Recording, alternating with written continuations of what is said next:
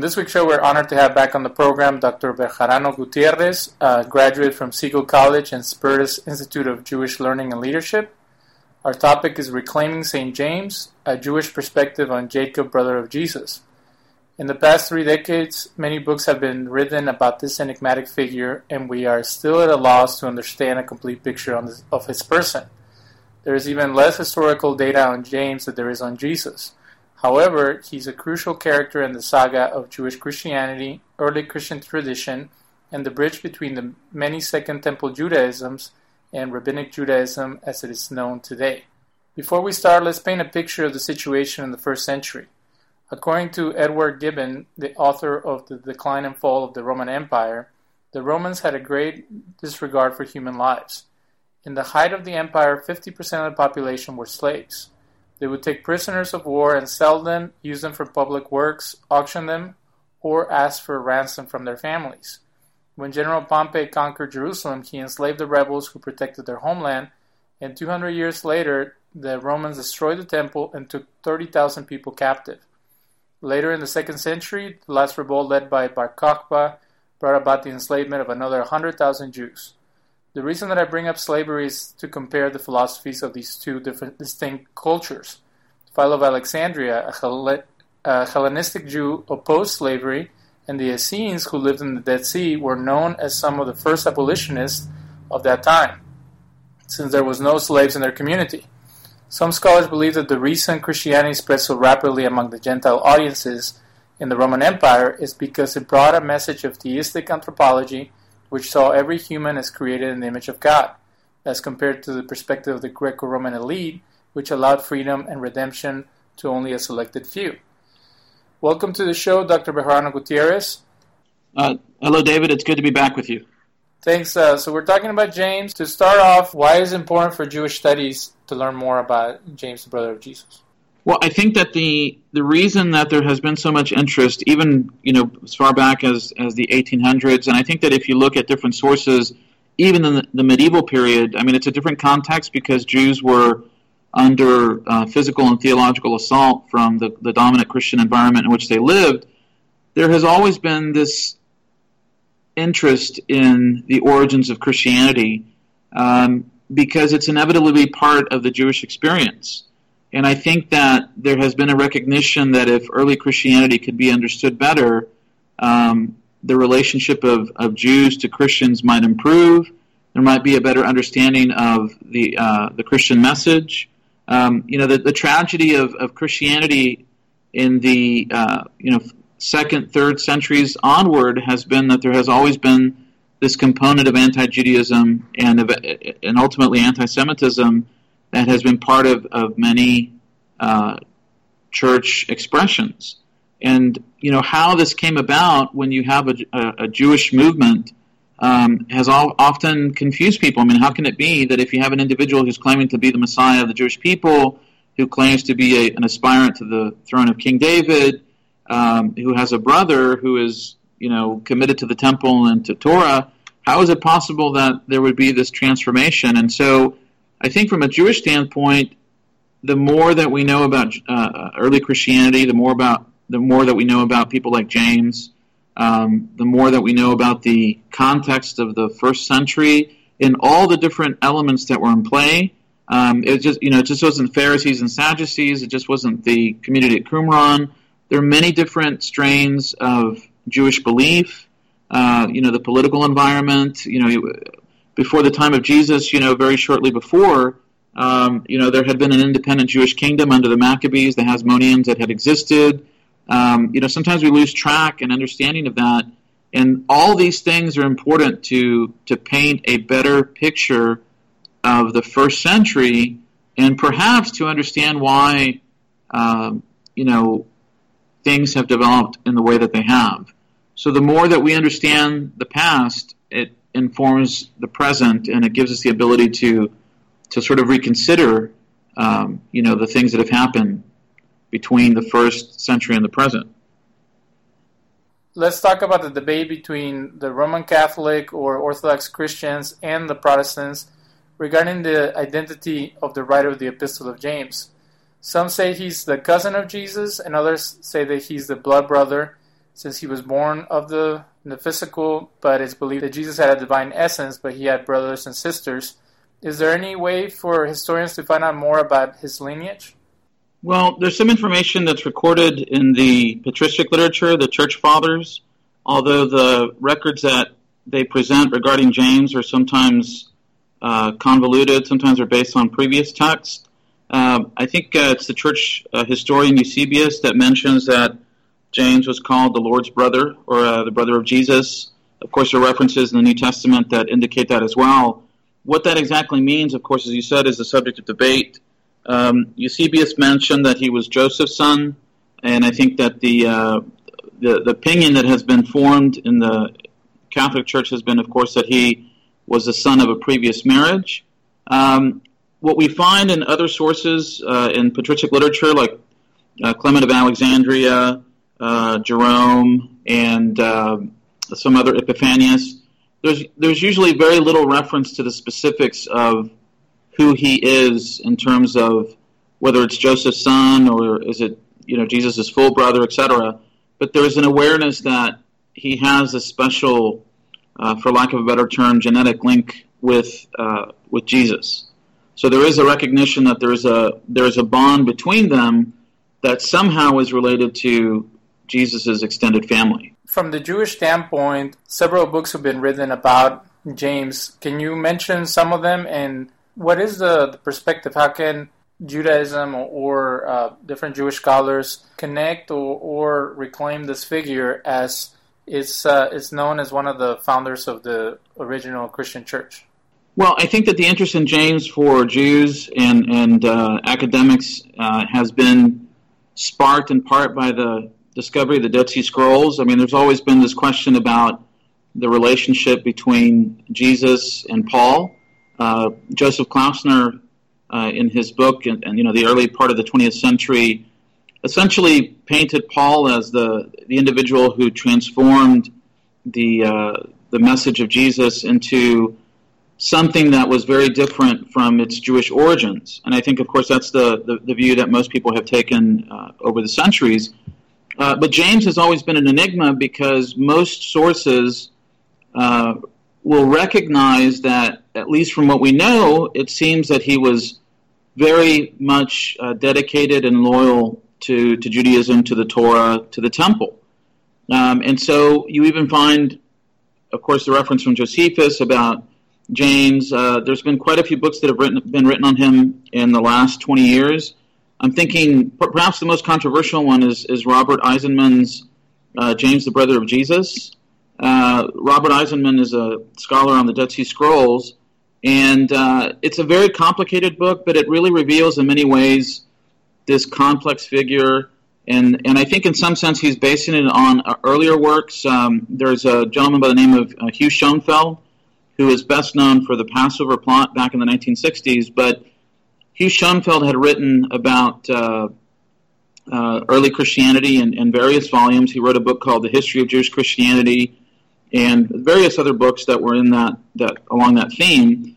And he presented James as, as almost this kind of uh, populist leader uh, who was representing the poor masses against the elite, corrupt uh, high priesthood.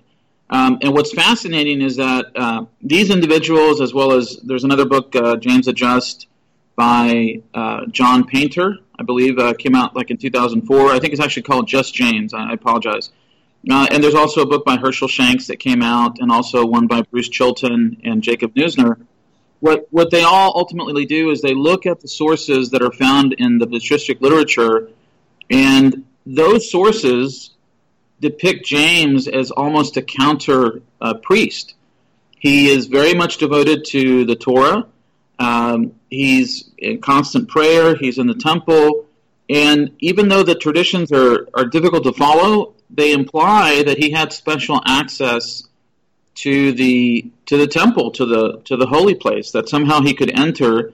Now, how is that possible? It's not clear, but it almost, in some sense, reflects the ideology of the of the Qumran community, where they felt that the priesthood in Jerusalem was corrupt, and so they sort of were living out this counter uh, Jewish community or the you know this sort of true Israel community. Um, and so they're sort of almost waiting in exile for the for the temple to be restored to its proper uh, station.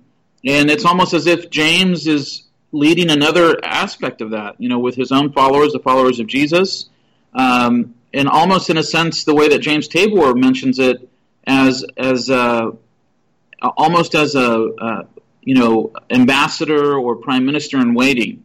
If if Jesus is portrayed as as the uh, Messiah or the King of the Jews, then James is is sort of his uh, representative until the kingdom is established. So there's been a lot of work done on this in the last 20 years, uh, and roots of it go back even further, like I said, to the early part of the 20th century.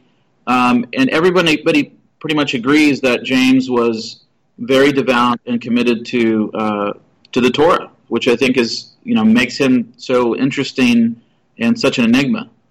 But let's talk about sources. What makes people think that he was religiously observant from a Jewish standpoint? I know there's a passage in Josephus that talks about how he was being defended by other Jewish factions when he was being persecuted by the Sadducees. Is that where they get the idea that he was keeping that tradition as compared to the common idea from Christian sources where there was no room for Jewish observance in the New Covenant Church? Well, I think it's, uh, if I remember correctly, it's Eusebius, and then there's, I think, Epiphanius, uh, another church historian um, and bishop, you know, derives his sources, you know, from, from earlier material. The, the uh, title, the just, or, you know, James the righteous, they understand this to mean that it's in reference to his observance of the Torah so I, w- I would agree that the passage in Josephus indicates that he has some kind of special standing. Um, when you find him in the book of Acts, uh, you know, he basically has a discussion with Paul, uh, and he notes that, you know, there are rumors about Paul having violated the Torah, um, you know, violated Jewish law, and that there are this mass movement in Jerusalem, uh, which which holds to the messianic claims of Jesus. And according to the to the words that are attributed to James, he uh, describes them as these zealous uh, Torah, you know, observant Jews.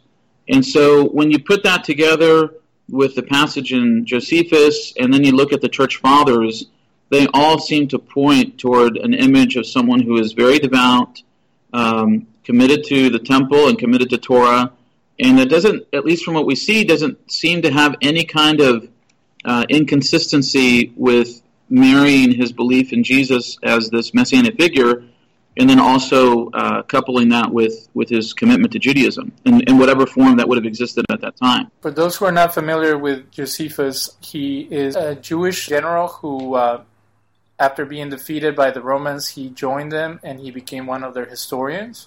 This is what he writes about James. And so he convened the judges of the Sanhedrin and brought before them the brother of Jesus, the one called Christ, whose name was James, and certain others, and accused them of having transgressed the law, delivered them up to be stoned. Those of the inhabitants of the city who were considered the most fair minded and who were strict in observance of the law were offended at this. So many sources describe him as a Nazarite. Was this related to where Jesus and his family lived? The passage in Matthew, which connects Samson to Jesus, the prophecy about him, is intriguing. Are they talking literally about Jesus and possibly his brother taking a Nazarite vow? Or can they be talking about it as just because they were born in, in Nazareth and the terms are similar? Well, I, th- I think there might be a play on words. Um, I wanted to read you a section that I found in my notes of from Epiphanius. Uh, this is in the fourth century, and this addresses the issue of, of uh, commitment to the Torah and also this question of, of the Nazarite vow. Um, it, he says, But we find that he also exercised the priesthood according to the ancient priesthood. For this reason, he was permitted to enter the Holy of Holies once a year. As Scripture says, the law ordered the high priest. To James alone, it was permitted to enter the Holy of Holies once a year because he was a Nazarite and connected to the priesthood. James was a distinguished member of the priesthood.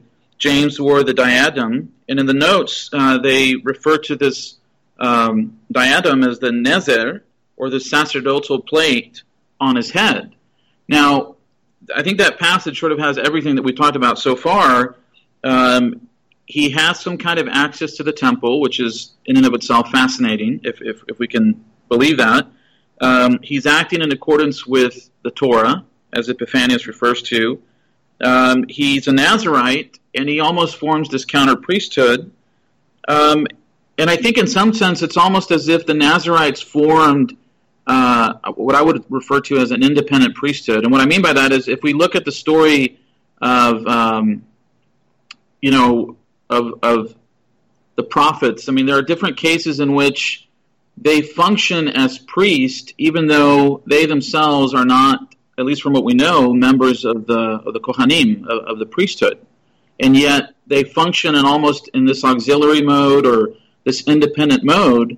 Um, and so there are different cases. I mean, you, you could look at someone like, uh, again, they're not specific examples, but just sort of the idea behind it, where somebody like Samuel serves effectively as priest and prophet, uh, of course, Elijah, you know, serves as this dual kind of in, individual. Uh, in the case of the uh, the great showdown with the the prophets of uh, Baal and Asherah, uh, so they do things that are not typical within the priesthood. You know, they sort of function separately, but almost at an equivalent level. And I think that's the picture that's being painted here: is that you have someone who is so devout and so respected that he has this unique role, whatever that would have been, um, and it places him in a very different position than what most people understand uh, Christianity to have embraced. You know, this uh, abandonment of the Torah, you know, this conflict with Judaism, um, and this idea that, that Jewishness or Israelite identity was really not that important. I mean, I, when I read these passages, I see someone who is very much committed to the people of Israel, um, and and it can only be understood within that context. Another enigmatic figure is John the Immerser, or as he's known in the West as John the Baptizer. Was he, influenced by the Essenes? Some people think he was influenced by the Essenes, and the Essenes is a group that lived in the Dead Sea. So, could the information available about him can help us learn more about the person of James? Since they must have known each other eh, as people consider Jesus to be a disciple of John, and also as we are talking about the priesthood, it says in I believe in Luke that John was a part of the priesthood, or at least a, descendant of priests. So, what would be the connection there? Well, I think I think there's several elements. Um, according to the Gospels, uh, John is somehow related to to Jesus. Um, I think it's in the book of Luke where there's a claim that's made that Mary or Miriam uh, or Maria, depending on you know Aramaic, Hebrew, etc., uh, that she is related to uh, Elizabeth, who is the wife of um, you know John's father, and so there's there's some kind of priestly connection there. So you know. You know, we have to speculate, but obviously we assume that there would have been some interaction. They would have known of each other as far as the community of Qumran or the Essenes influencing John, I think the reason that people mention that is because of the fact that, of course, uh, immersion, uh, Tevilah, was something that the uh, community at Qumran placed a, a great emphasis on. Um, and I think they look at John, they say, well, you know, he must have come up with this uh, immersion or baptism from somewhere. But I think that the connection personally is, is just um, incidental. Um, you know, John does sort of fit that kind of independent, charismatic uh, prophet. Um, there is another connection that that I that I find fascinating is that the the community at Qumran and John uh, shared, uh, you know, the the uh, the view of the verse uh, in the book of Isaiah that says, um, "A voice calling in the wilderness, make ye straight uh, the paths of the Lord. I'm, I'm, paraphrasing, but it goes along those lines. And the the Qumran community literally moved to the desert to create this community that they believed um, would be part of the you know the bringing of the of the eschaton. Um, you know, and so John sort of does the same thing. He just does it in a in a little bit different area, but they they have a lot of similarities. And I think that it's also important to note that the community in Qumran has a lot of concepts that we find in the New Testament. Um, of course, they use terminology like the, the way. They, they, they, they, saw themselves as members of the way, the true way. Um, and in the book of Acts, we find a reference to that term being used by the followers of Jesus. Uh, the the Qumran community talks about the new covenant that's that's mentioned in Jeremiah uh, 31, and of course in the New Testament, you know it's you know the the name itself. There's this discussion about the uh, new uh, covenant uh, being brought into being or being uh, renewed or you know introduced by uh, the death of Jesus, and there's a lot of other commonalities. Uh, you know, the, the, term Holy Spirit. Um, there's a lot of things that the Qumran community and early Christianity shared in common. So I think that's probably another reason why people look for a connection between John and uh, the Essenes. But I, I personally don't think it's, it's as much of an influence on him as sort of an older independent tradition that is probably based in this Nazarite, uh, you know, uh, tradition that you know very few people lived out at that time. Tell us about the Nazarite vow, and also the connection is that the Essenes or the Yahad they they had an independent priesthood, and and they had their own. I don't know if they would performed sacrifices, but they had, in a sense, their whole temple complex in the desert as opposition to the Sadducees. So, what does uh, being a Nazarite entail, and is there any evidence that Jesus or James were living out that vow in the New Testament or in other sources?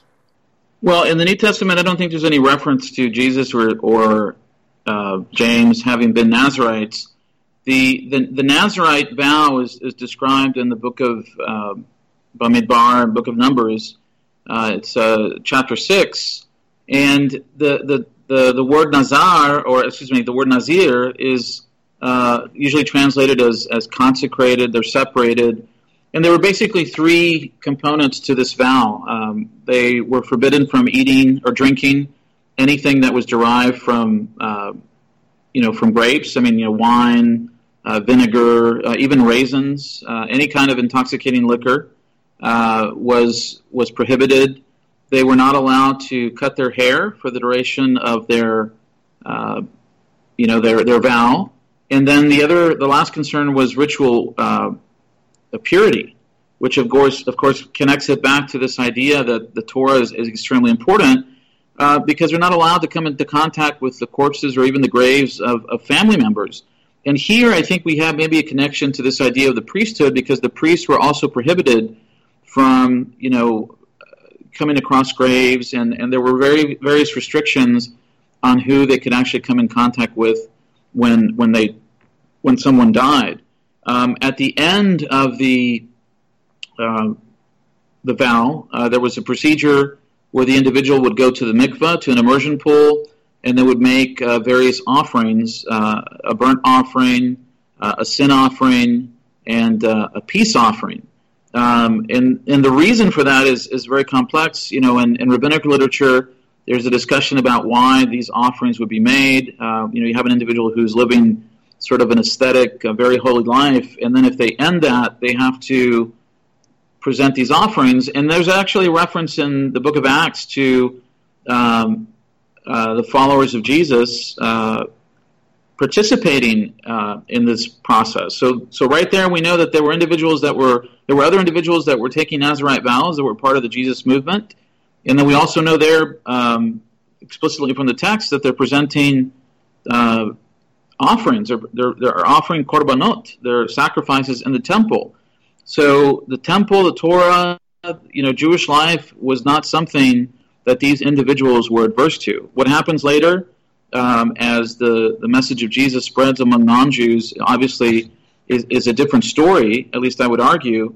But it's clear that within the, the middle decades of the first century, you have a, a quote unquote uh, messianic movement that is very much committed to um, you know the pillars of of, uh, of Torah life, you know, which and, and, you know ultimately are the temple and the sacrifices that are related with it according to Christian tradition, um, John the Baptist, Jesus, and possibly Paul all lived uh, celibate lives.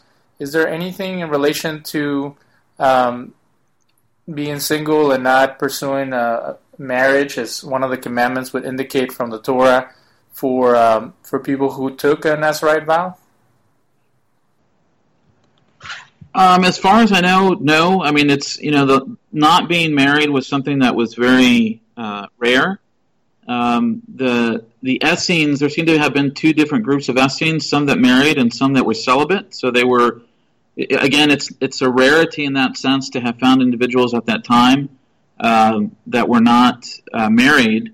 Um, it is something different about the New Testament that it seems to be uh, emphasized, uh, or that marriage is not ideal.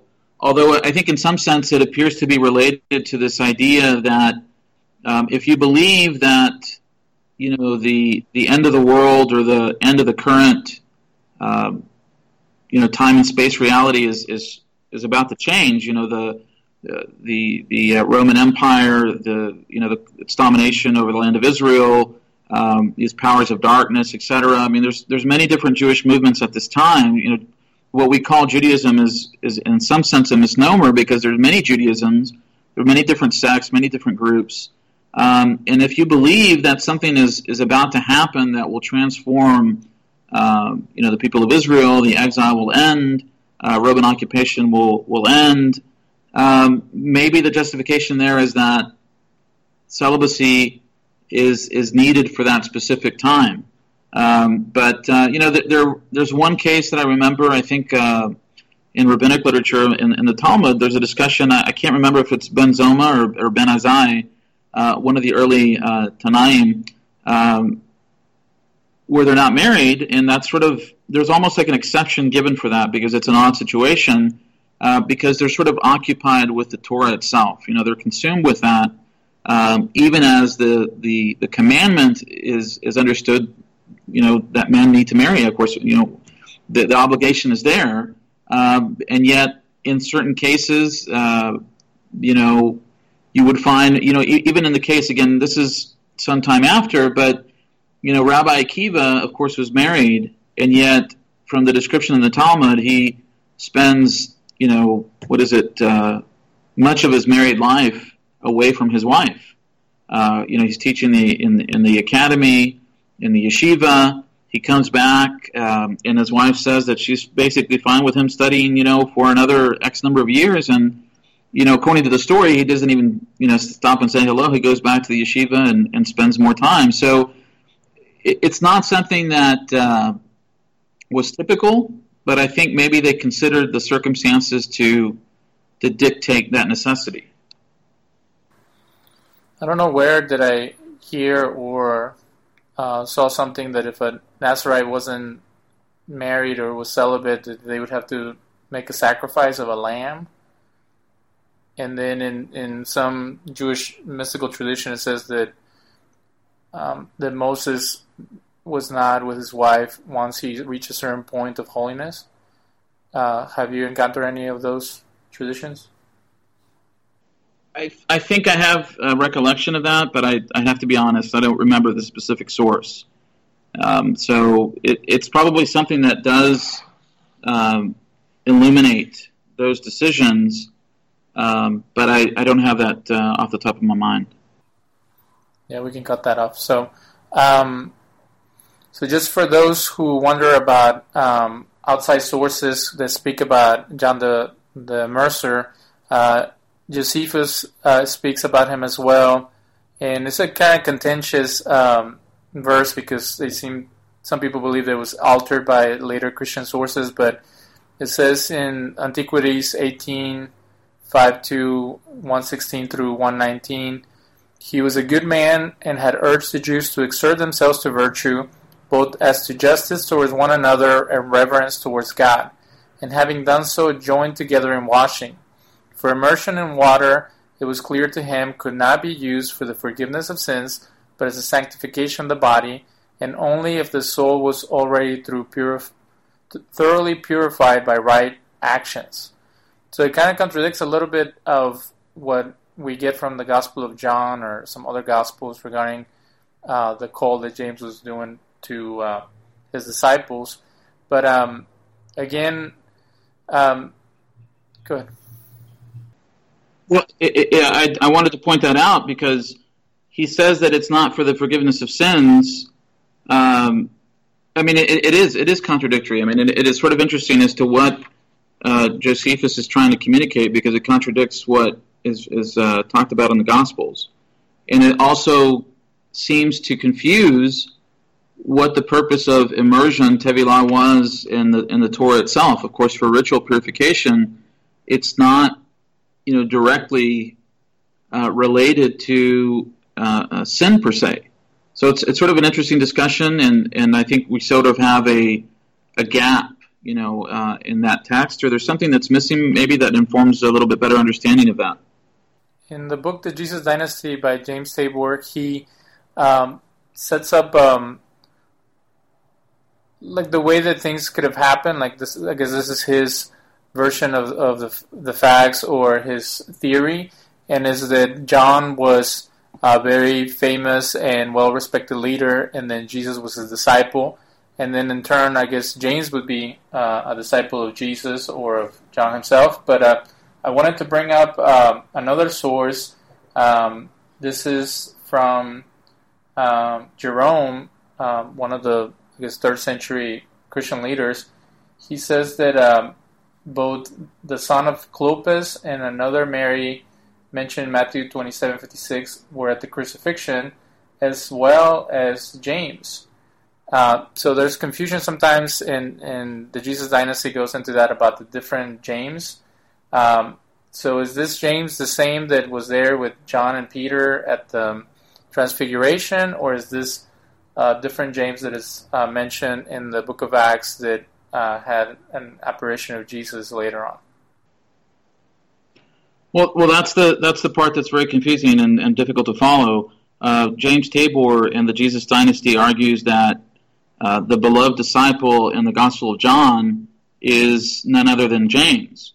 in the fact that he has this connection to the priesthood um, is based upon, or it's the it's what the later traditions of the church fathers base themselves on, because James has this sort of special access and this special place, and of course he has a special respect among the people and among certain people. It's interesting to me because when you read about persecutions of uh, for lack of a better term, the early church, you know, in the the 40s or 50s, uh, whenever this takes place in the book of Acts, um, it doesn't seem that James ever leaves Jerusalem. Um, there may be lower uh, people or, or, people that are the followers that leave, but it, it, doesn't seem that he is ever affected by it. And so it's almost as if he has some kind of protection or status that prohibits the or prevents the um, whoever is implementing the persecution from from touching him. So Robert Eisenman goes into a very complicated and very convoluted discussion about all the James. Uh, James Tabor does that, I think, to a certain extent in a much simpler form. It, it is difficult because you have multiple disciples that have the same name or are very similar names. Um, you know, there seems to be passages that indicate that James was not a follower of Jesus for part of his, uh, you know, before his death, or at least some, you know, shortly uh, before it, uh, maybe in the beginning, uh, and then there's some that indicate that you know by the by the crucifixion of Jesus that he is a follower. And um, you mentioned that the source that talks about him, um, you know, having uh, Jesus appear to him, and and that source is also the the basis for, in essence, uh, a recognition that that he has a special relationship. Um, I was looking at again. This is from Jerome he says that uh, James had made a vow that he would not eat until uh, that he would not eat bread from the hour that he had drunk the cup of the Lord until he should see him, the reference to Jesus, risen from among them that sleep. And then it says that shortly after the Lord said, Bring a table and bread, and immediately it is added, He took the bread and blessed it and brake it and, and gave it to James the just. So we have that description of his of the title and said to him, My brother, eat thy bread, for the Son of Man is risen from them that sleep. So he has a special standing because, you know, he has an, uh, you know, Jesus reveals himself to him. So obviously it's something that's unique. And that if I remember correctly, in one of the epistles, the uh, uh, Paul uh, makes reference to James, you know, that uh, Jesus appeared to James. So, you know, for that to be described or to be recorded, uh, it gives James that special status. It's somebody who has, you know, this special revelation. And the passages in Galatians 1.19 where Paul mentions that James saw Jesus. But uh, in Clement, in his sixth book of Hypotyposes, he writes that, um, For they say that Peter and James and John, after the ascension of our Savior, that is also preferred by our Lord, strove not after honor, but chose James the just, Bishop of Jerusalem. So instead of the other James, John, and Peter, he picked uh, his brother James. And then um, in the seventh book of the same work, he relates that the Lord, after his resurrection, imparted knowledge to James the just and to John and Peter, and they imparted it to the rest of the apostles, and the rest of the apostles to the seventy, of whom Barnabas was one. But there were two Jameses, one called the Just, who was thrown from the pinnacle of the temple and was beaten to death with a club by a fuller, and another who was beheaded. Paul also makes a distinction of the same James the Just uh, when he talks in the book of Galatians. But what is interesting is, um, you know, there's there's a set of uh, books they're called the Apocrypha, who are not part of the New Testament or, I guess, part of um, the canon of the Church Fathers by by Christian uh, sources that uh, also talk about James uh, in the Gospel of Hebrews.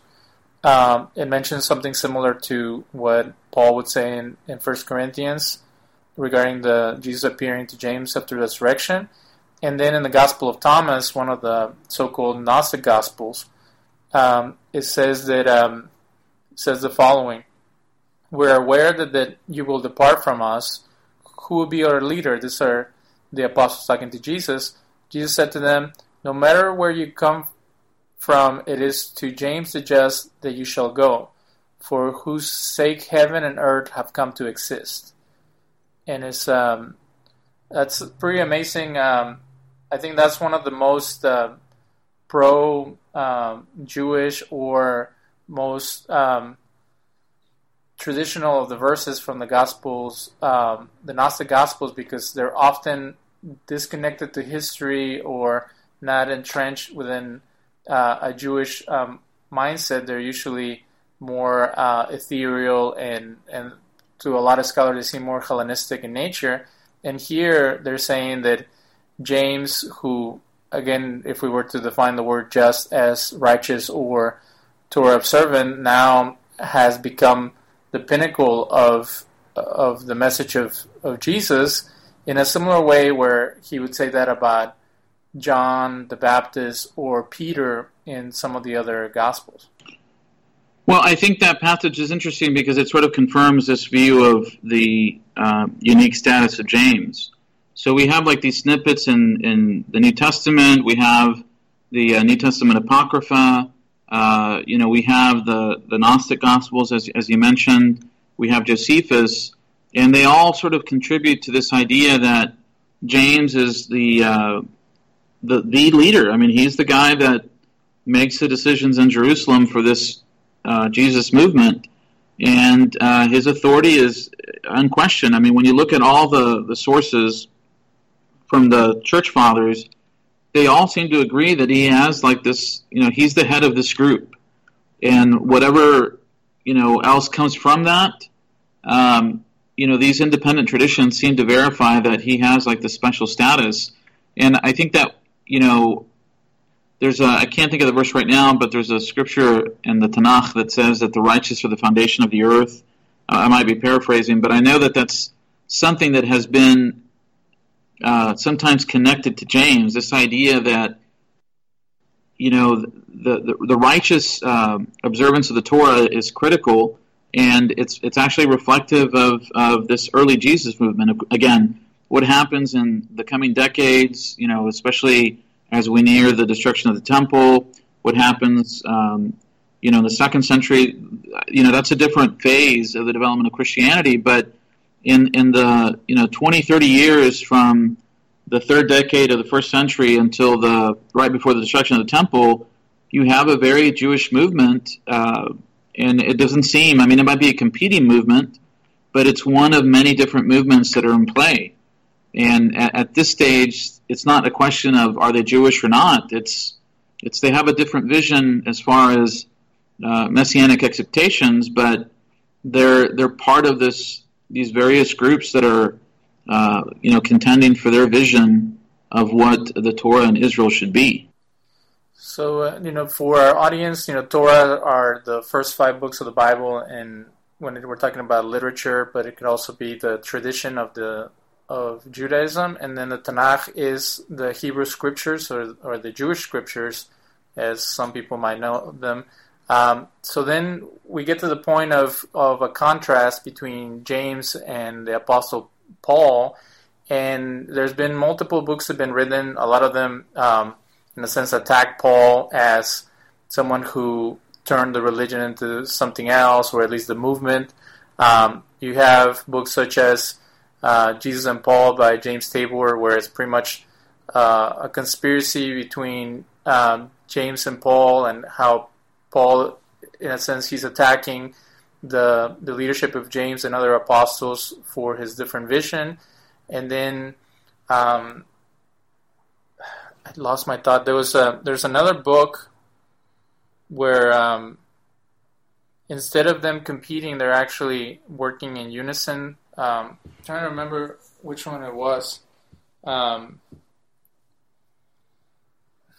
it just I just lost it. It came to me, and I thought it was a very important thing because um, instead of an adversarial thing, or oh, um, Daniel Boyarin wrote a book called The Radical Jew, who talks about Paul as, in a sense, a liberal Jew who he's trying to address some of the issues that modern Jews deal with regarding identity, and instead of focusing on uh, strict adherence uh, strict adherence to um, to Jewish tradition, he's more emphasizing values, morals, the overall picture of um, spirituality and um, connection to the greater world.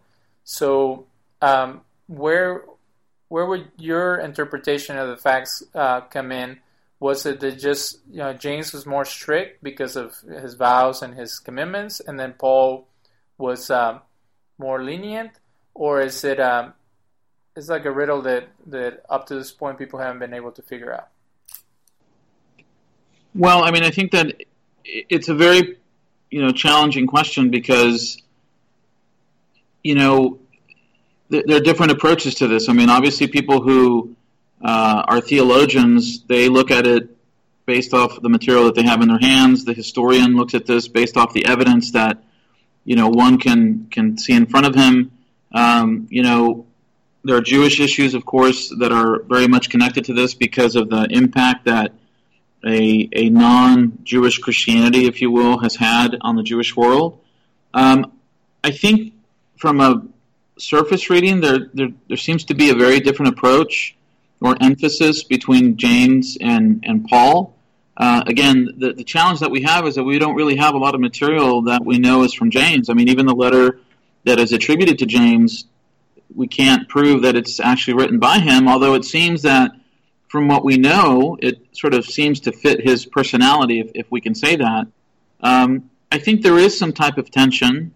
Um, that's my personal opinion. Um, and there may have been different visions in terms of, you know, how to to live out this this um, this idea of, of the you know, messianic age. Um, there was a book written by Bruce Chilton and Jacob Neusner that was, uh, I think, the title was Types of Authority, and it was Types of Authority in Judaism and in early Christianity. And one of the things that they did is they talked about this issue of non-Jews uh, in Judaism and non-Jews in early Christianity. And there's a passage in the book of uh, Acts that, uh, you know, when James is confronted, I think it's Acts 15, uh, I, I believe it's Acts 15, and maybe, um, yeah, I believe it's Acts 15, where there's this issue about the of non-Jews. You know, should do they have to be circumcised? Do they have to undergo um, brit milah, circumcision, to become Jews in order to follow, you know, uh, Jesus, or is is there a different um, avenue for them to do so independent of, of what we would call Jewish life? And I, again, I don't have the text in front of me, but the way that James seems to describe it is that, you know, the relationship of non-Jews to to uh, to the messianic claims of Jesus are mediated through uh, the Jewish people. And so he doesn't, you know, he agrees that they don't have to be circumcised, but it's almost as if the the mission to the non-Jews is something that is mediated through the existence of the people of Israel, and consequently that benefits the people of Israel. So, you know, how that would have been lived out, I think that's that's the ultimate question. Um, I don't see where in James' community there would have been a problem with non-Jews becoming Jews, but you know, maybe there were different uh, boundaries. I mean, if you know what, what, Paul was doing may have had some um, general agreement with you know the the group in Jerusalem, but their approaches may have been completely different. And I, I know that that for, for people that are concerned about the theology, that's much more problematic because they want to have a uniform approach. But I'm just looking at this from a, a historical perspective and, and trying to look at the texts as we have them and what seems to be in certain passages some some disconnect or at least some some tension, which I think is indicated by the text itself. I mean, in the book of Acts, it mentions that Paul uh, separates from Barnabas. Barnabas. Uh, there's a guy that, that's uh, named John Mark, who he has a fight with. I mean, these people are very real people, um, and sometimes we have to keep that in mind. You know, there's real emotion, there's real passion, and there's real zeal, and and sometimes that um, manifests itself in in uh, different areas of life and in different visions of how uh, their message is supposed to be spread. According to Ian Wilson, uh, quote, Simon, son of Clopas, who is recorded to have succeeded James, the brother of Jesus, as head of the Jerusalem Judeo Christian community, uh, continued Jesus and James' own Davidic bloodline, there apparently having followed 13 bishops of Jerusalem, some also with the same bloodline. And this is from the book um, Jesus the Evidence. So, um, what is the relation between James and the in a sense, the dynasty of, of Jesus to the the other uh, leaders of the Jerusalem church, and I guess that only happened until the destruction of the temple or when uh, some of them fled. But um, what other information do we know about who succeeded James after uh, his uh, guess reign or term as the leader of the early church? Well, we're very limited in terms of what we know. Um, I think that the critical issue that uh, that we should address or that we should mention is that the fact that family members of Jesus continue to be installed as leaders after the demise of the previous one, to me, that shows that there is a concern for a legitimacy of, of you know, Tabor talks about the Davidic dynasty, um, but also almost as if uh, a concern for a proper transmission of the message of Jesus. So, what is the better way to do that than to ensure that the people that have a, uh, again, a, for lack of a better term, a genetic link uh, to Jesus, to be the ones to stand in as leaders? So, I think the fact that um, that continues on for some time, it shows that that is it's very important. There's it's a it's a physical legitimacy. I mean, in in the Gospels, there's obviously uh, different genealogies that are presented, but they're presented, whatever issues there are with the genealogies, um, they're presented because the legitimacy of a claimant to the throne of David is paramount to that person's messianic claims. And so it's, it's not, um, you know, for lack of a better term, just a spiritual concern. They're actually looking to prove that Jesus is a real contender for the, the throne of David. And so his family being part of this leadership chain, um, I think just sort of reinforces that. Uh, once they, you know, once the group in Jerusalem is, is obliterated, you know, we're sort of at a loss because we do know of Jewish groups that continue to believe in Jesus, but they're always depicted through the eyes of the church fathers who are, I think, much more concerned about you know, solidifying what they believe to be Orthodox Christian doctrine. Um, they're not really writing as historians. They're they're usually writing about these individuals as heretics. So you know, we the information that we have about these groups, the Ebionites and the Nazarenes, etc., it's always through a lens that views them as illegitimate. Well, let's talk about uh, these persecuted groups. Um, the term Ebionism um, comes from the Hebrew word Ebion or Abion that uh, possibly means poor. And does it work with the, the idea that, that James was the leader of the oppressed people of Jerusalem and that they were uh, they had political aspirations for uh, freedom and independence? Uh, you know, there's been many books written about Jesus being a, a revolutionary, or um, you know, from what is depicted in the Gospels of, of spending time with some of the the people who weren't well accepted among the Roman and um, the Jewish elite. Is there any uh, proof of that? And then, in a sense, by them being persecuted by the militant church, they were also kind of the pariah or the people who were um, least uh, powerful at that time. Well, I think it's interesting, and there's several cases in which um, in the New Testament where there's reference to the poor of Jerusalem. So whether the Ebionites were historically linked to, you know, the earliest group of Jesus, uh, the followers of Jesus, is unclear. But they do seem to have some kind of uh, you know, there, there's a connection there in terms of terminology, and I think that you do if if G, if James was truly this counter priest, then it's really the the masses, the uh, the underclasses, the lower classes that would have looked to him as this uh, you know inspiring figure, the uh, the legitimate representative, you know, Jesus in his absence. And so those are the kinds of things that themes that Hugh Schonfield and, and Robert Eisenman discuss. Um, again, we're sort of limited because we don't have a lot of information, so most of it is conjecture. But it's conjecture that's it's derived from um, the collections for the poor that are talked about again many times in the New Testament. Um, I think even Paul uh, discusses raising money for Jerusalem. So there is something very uh, tangible there that they they're supporting.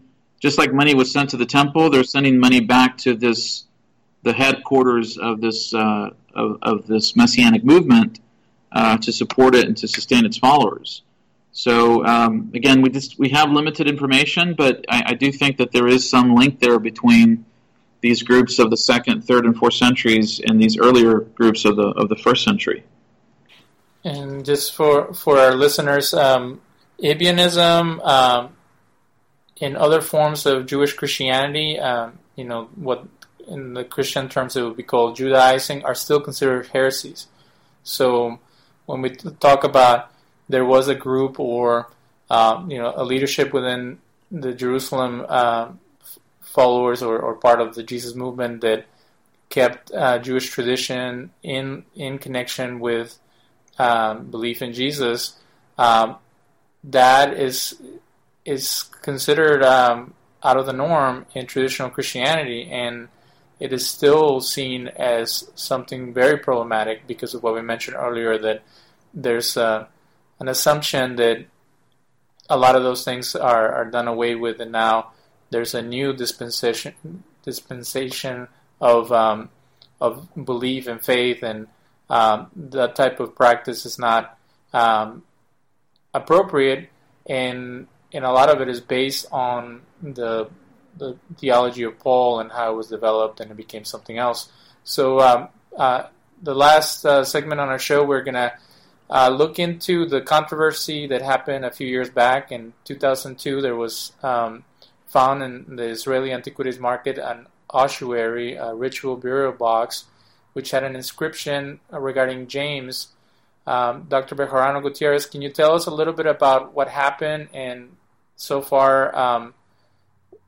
Do people still believe that that it is possibly connected to to James, the brother of Jesus, or has that been refuted so far?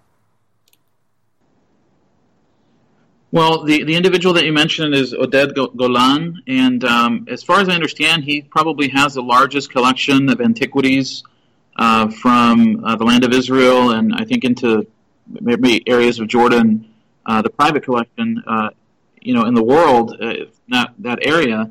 Um, and he has found various pieces that have brought about a lot of controversy.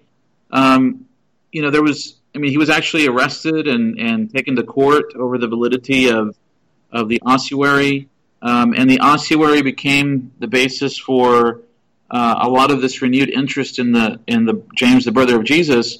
Um, in the midst of this controversy over whether he had added the uh, inscription, um, you know, somebody asked him. I, I remember, you know, why he hadn't brought this out earlier because you know he brought evidence that he had this ossuary from the 1970s, um, and and ultimately the court case decided that he he hadn't uh, forged the inscription, but at the same time they weren't uh, going to give it validity. You know, they just found that he wasn't guilty of of actually carving the the inscription, but when when he was asked why he hadn't presented, uh, you know, the ossuary for review before, he said, "Why well, I, I, didn't even know that that uh, Jesus had a brother," which is sort of, in some sense, comical, but it shows how little importance has been given to James in the past. It's, it's a forgotten figure, and so you know the names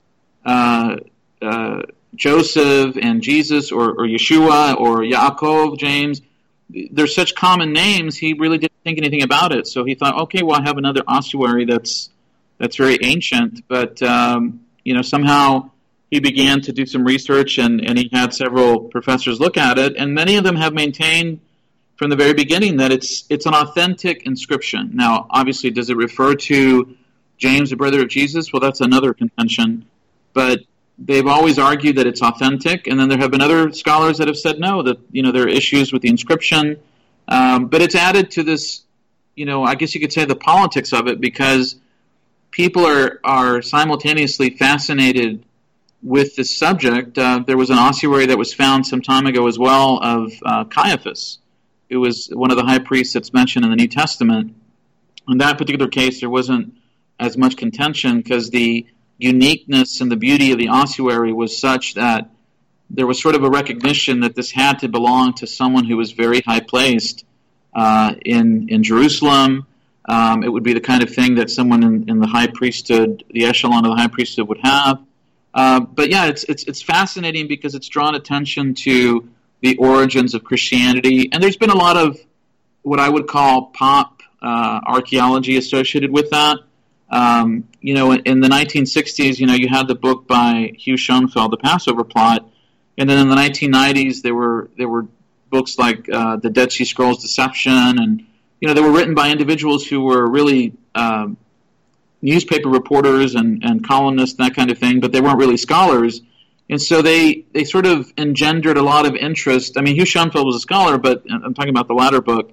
They, they engendered a lot of interest because it seemed to, to show that there was a conspiracy to hide something that would give a very different view of Christianity.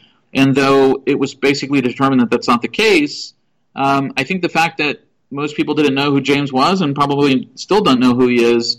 I mean, if there's any conspiracy, I would say that that's the conspiracy that, that James has been largely forgotten, um, and that you have this individual who uh, is historical, who really shaped the origins of Christianity. Um, it's just that the transformation of Christianity into what it is today um, is usually lost on most people. And so the idea that you know the Christianity of the first century was a very Jewish movement. Um, is is not something that, as you, as you mentioned, is is known by most people.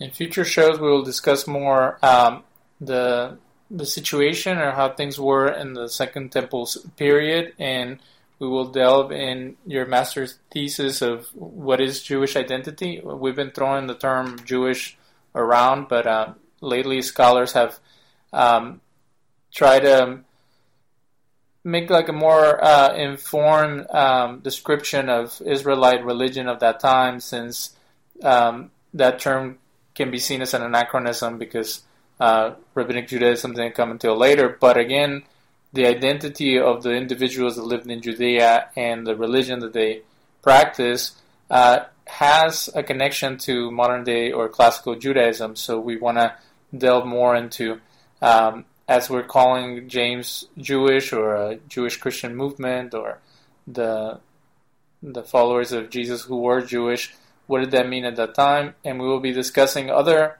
uh, apostles or members of of the the Jerusalem Church that uh, are important to uh, the historical um, investigation of of this uh, early Christian movement and and what can we gather from historical, archaeological, and literary sources.